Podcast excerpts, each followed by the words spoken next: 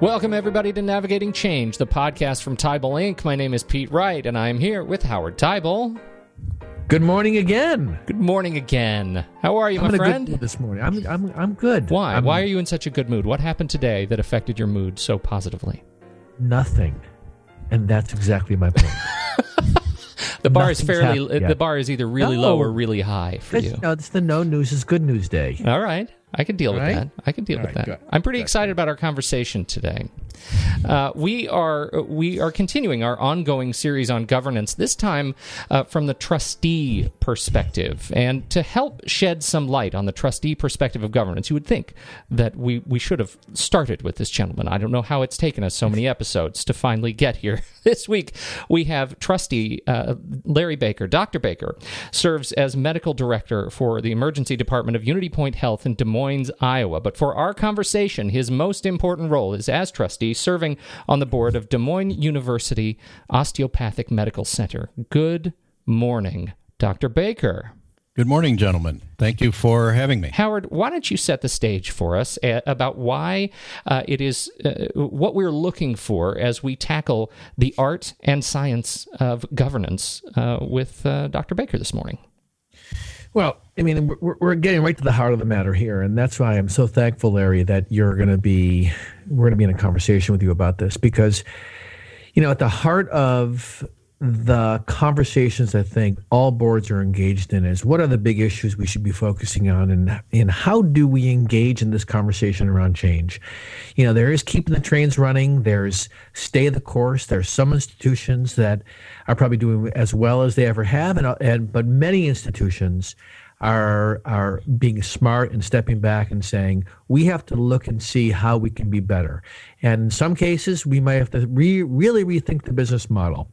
And one of the things that I really wanted to get into with you was this whole how do boards engage in these conversations? What are the things that when you look at the work you do within your own board, but also the work in your discussions with colleagues, you know, how are you approaching this sea change of accelerated change? In the context of a board structure and a board process that's been around, you know, for anywhere from 50 to 150 years, and for the most part, operates the same. And, you know, one of the things I'm hoping that we talk about is, you know, what are some things we can do that other boards can take advantage of to move to the next level? So why don't we just kick this off with that idea of, you know, when you look at the landscape of what's happening now in higher education, and you think about the role of the board in that, what comes to mind for you, what the board's role is in that conversation?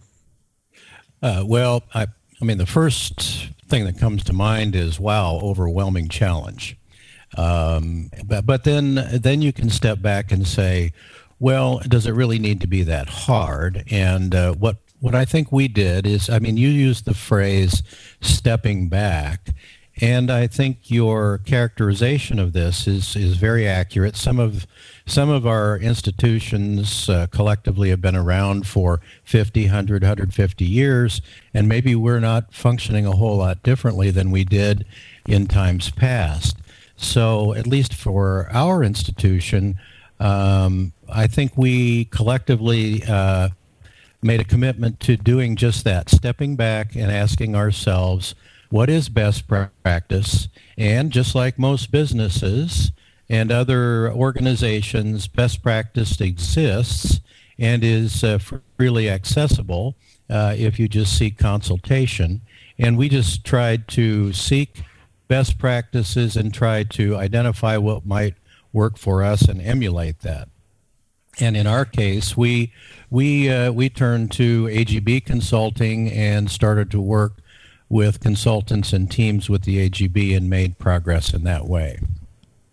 That's fantastic, because, you know, when a consulting engagement works well, what you're really taking advantage of is the benefit of the resource or the partner having had experience elsewhere and being able to bring that to your institution and be able to think outside the box. I mean, you're, as the trustee, you have a stake in the outcome. And bringing in someone who doesn't have that stake but can lead an unbiased conversation can be very helpful. You know, we just had a really interesting conversation with Steve Fowle, who was the faculty chair at Loyola Maryland. He's on sabbatical now. And he talked about something I thought was really profound and interesting, is this idea that when shared governance works well, and I'm going to talk about it from the point of view of the board,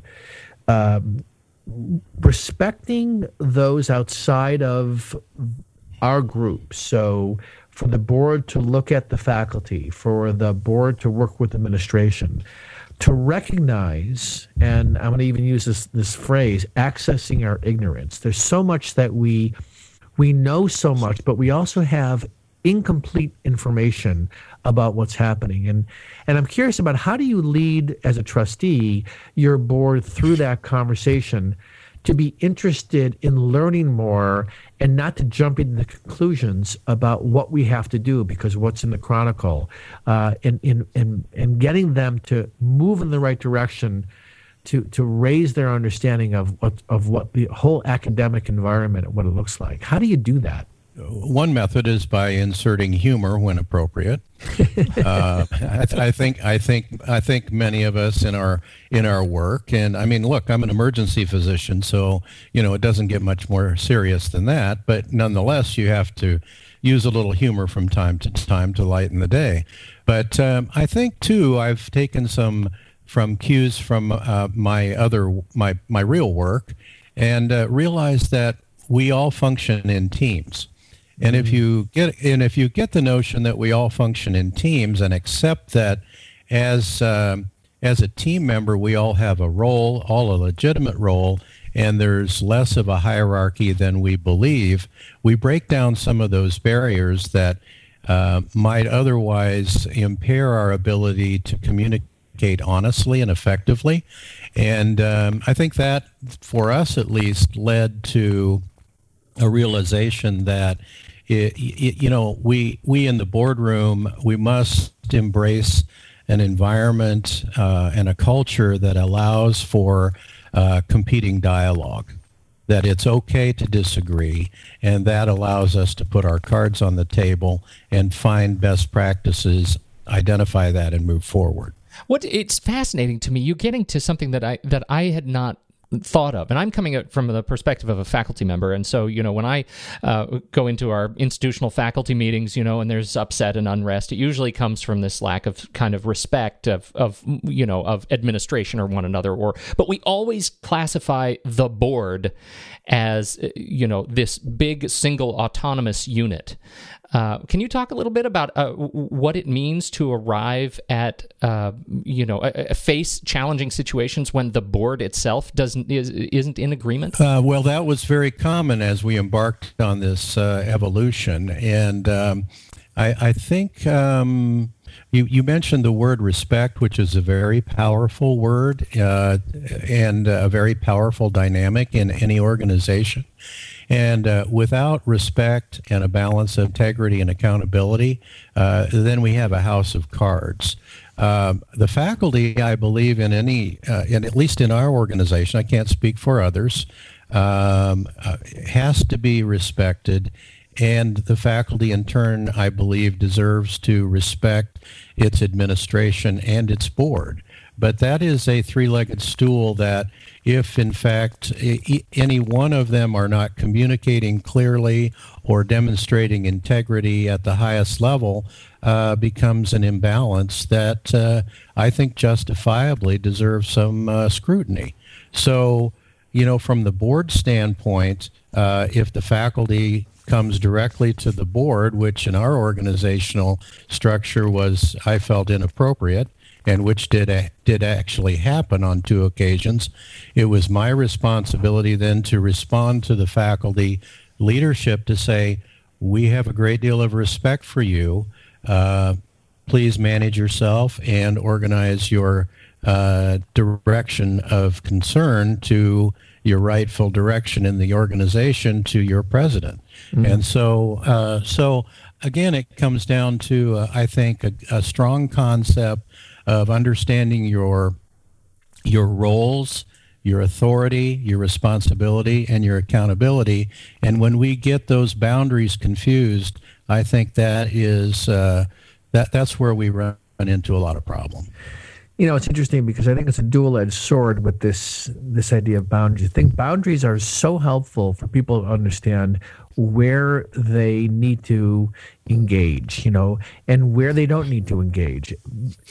The flip side of that is getting engagement, you know, getting the appropriate engagement from the different groups where there is a sense of operating as a team, you know, that the faculty do feel that their voice is being heard all the way through administration to the board, and vice versa, that the board has a connection to what the faculty are doing. So how do you balance this appropriate engagement so that those boundaries are clear? Because I think there's an inherent tension in finding, you know, I've heard presidents say, we don't want the board determining how we're supposed to do our jobs. We need them to be responsible for the overall fiduciary health of the institution, and there are some core areas, you know, around the mission that we need them to focus on. But ultimately, the work of navigating this is ours. And I've seen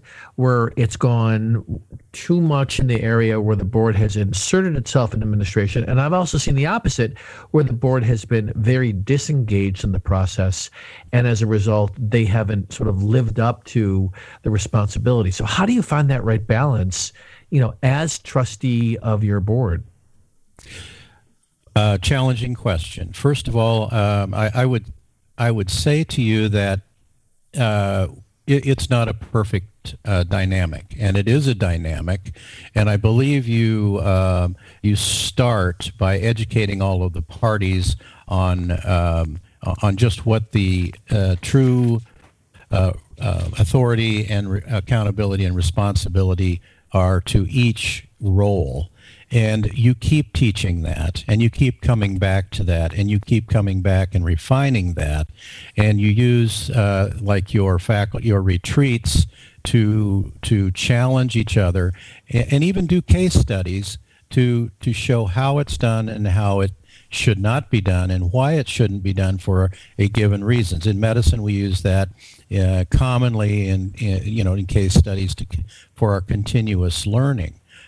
So I think the retreats are a good thing for that. At least in our environment, we used to take the board off site every year, out of state, to do a retreat. We changed that, brought our board back on site. Why? Well, for a number of reasons. One, it was the fiduciarily responsible thing to do, and secondly, it allowed us to engage much more of our university community with the board at the retreat to touch on all of these subjects.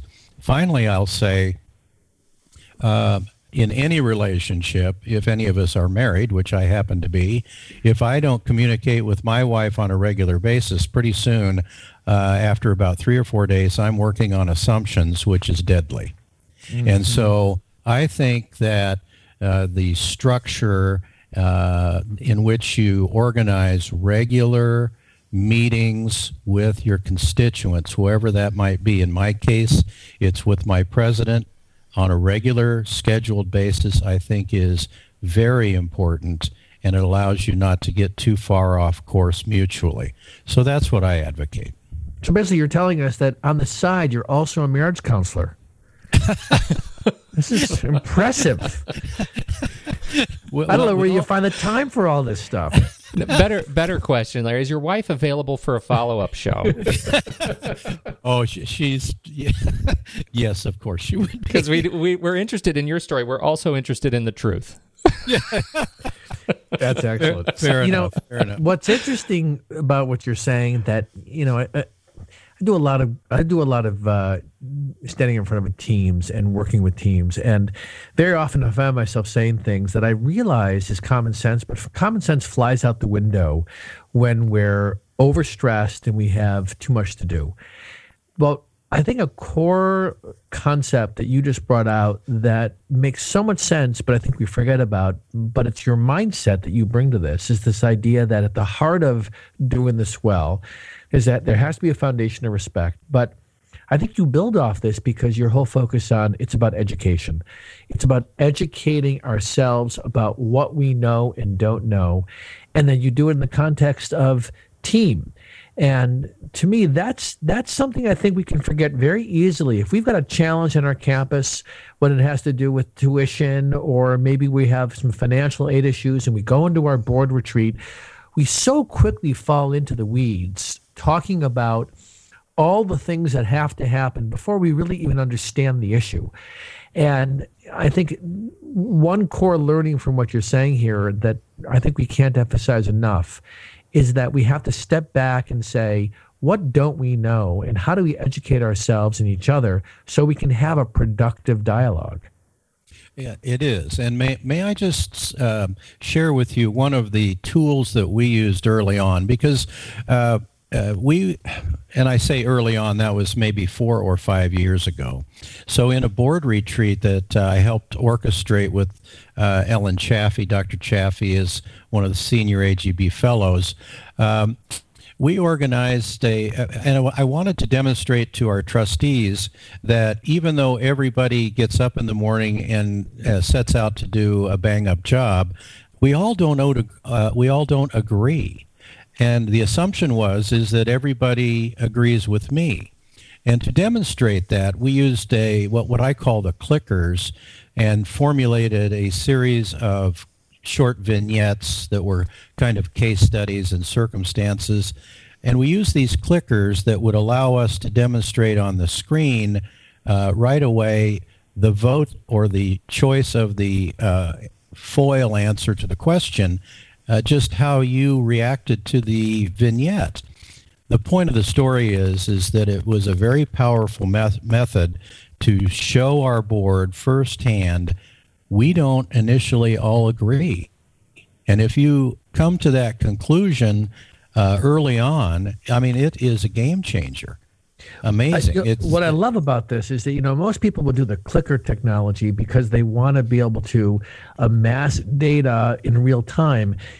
It sounds like you went in intentionally to say, let's use this to demonstrate a point. Exactly. Which is very powerful, because if for people to realize, wow, we are all sitting with such private, different points of view, and it's not obvious when we call in individuals and a few people agree or disagree. It appears that there's more consensus than there really is. There's always consensus in our own minds. Exactly. Exactly. Well, and isn't the paradox that we try to develop a strong board by having a variety of talent on that board that has maybe a strength in finance or a strength in banking or this or that, and then expect them to come to a board meeting engaging in a completely different industry, education, and believe that somehow we might be able to be all speaking the same language? How do we come to that conclusion? It gets to sort of an interesting point, which is how do you find alignment around the mission of the institution, right? And this was again a conversation from the faculty perspective, which is what about how many of the board members actually are in touch with the classroom experience, where essentially the rubber meets the road, right? How many of them are aware with the actual operation of the institution that happens sort of at street level, and how do you maintain touch? So that from the board level, you can also feel like you're doing really the work of the mission of the institution. I think that's the challenge of communication, and I would say that that is the charge of the faculty leadership, to be able to respectfully articulate to the board and to management. It is certainly not the requirement that everybody that sits on the board has been an alumni of the university. In fact, that may be counterproductive. So I believe that gets back to the charge that we all have to come with an open mind, to learn our role, to learn the challenges challenges of each of the constituents within the organization, and then to be able to dialogue responsibly and fervently, passionately for the mission of the university. You know, so when I think about, you know, the transition from trustee to trustee, and, you know, you get to observe the next one coming on, and then you take on the role and have to live it over a period of time. What would you say to people just starting on being a trustee of a board that you've had the benefit now? Looking back, you'd say, you know what, had I known this, here's how I may have handled it differently, or here's what I really should have been aware of, or I was aware of. What would you tell a new trustee of a board that would be, from your perspective, would have been useful for you if you knew it when you first took the job? Well, that's a very interesting question, and I really think that goes back to a responsibility of board leadership to develop a well-rounded new trustee orientation process. And all of those questions should be asked and answered before the trustee agrees to join a board, because there should be a well-articulated set of expectations as to why is it that you're being asked to be on this board, and what is it that we expect of you. And I think, frankly, just looking over my understanding of organizations, we could always do a better job of that. When I joined our board 14 years ago, I don't think we had any sort of written expectations of our trustees. It was really more or less thought of as an honor to be asked to be a member of the board. Well, that in that short period of time has shifted substantially. There's a lot of work to being a trustee, and there are expectations. And if that's not articulated, shame on the leadership of the board. You know, I think that that's a perfect example of the kind of thing, and you mentioned AGB earlier, that an organization like AGB can really support institutions to take that next step in terms of making it more transparent and more the practice is more explicit about what does it mean to be here, what's our role, how do we work together, and you know, take advantage of the kind of institutional awareness they have because of all the boards they work with. So I think that's something that all boards can, no matter where they are, can be thinking about, and the trustees, how do I take it to the next step? I love that advice. Why do you serve on the board right now? And I should say, if you had known then what you know now, would you have still said yes? I support the mission, vision, and values of the organization. It's my alma mater, and I want it to continue to flourish. I also felt like there was opportunity to do better, to be better, and wanted to be a part of that success. That said, I also appreciate that by putting certain processes in place, as we have over the last 5 years of engaging consultants like the AGB, putting and recognizing best practices in place, that there's reasonable confidence that the organization, at least from the board level, and thereby the organization as a whole, will continue to flourish without me, so that I can get out of here. But it doesn't. I'm being a little silly about that. But the fact of the matter is, it isn't about me. It should be about others climbing on the same bus and saying, yeah, this is good. I like this. I like what's in place. I understand it. It's well articulated. It's clear to me, and I know where we're going, and I can buy into that, and I don't have to be driving the bus. Well, I can't think of a better way to wrap it up than that. Me too. Let's get out of here. Howard, final comments. Just I'm thrilled with the insight that you bring. And, you know, I had a conversation with Ellen, and she said to me about you is that one of the things that you do as well as anybody she's ever seen is that relationship building. So it's obvious from just the discussion why she said that to me. So thank you for sharing some of your thoughts with us. My privilege. I appreciate the time, gentlemen. Thanks very much. Thank you. This is Dr. Larry Baker, serves as as trustee on the Des Moines University Osteopathic Medical Center Board. This is an ongoing conversation on governance. You can find more about the show at tybalinc.com, where we have set up a special page where you can see all of the conversations all in one place to get these different perspectives. And now added to our governance wall of fame, the trustee perspective with Larry Baker. So thank you all who have decided to join the show, listen to the show, download and subscribe for free in iTunes. We certainly appreciate all of your attention. On behalf of Howard Teibel and Dr. Larry Baker, I'm Pete Wright, and we'll catch you next week on Navigating Change, the podcast from Tybalt Inc.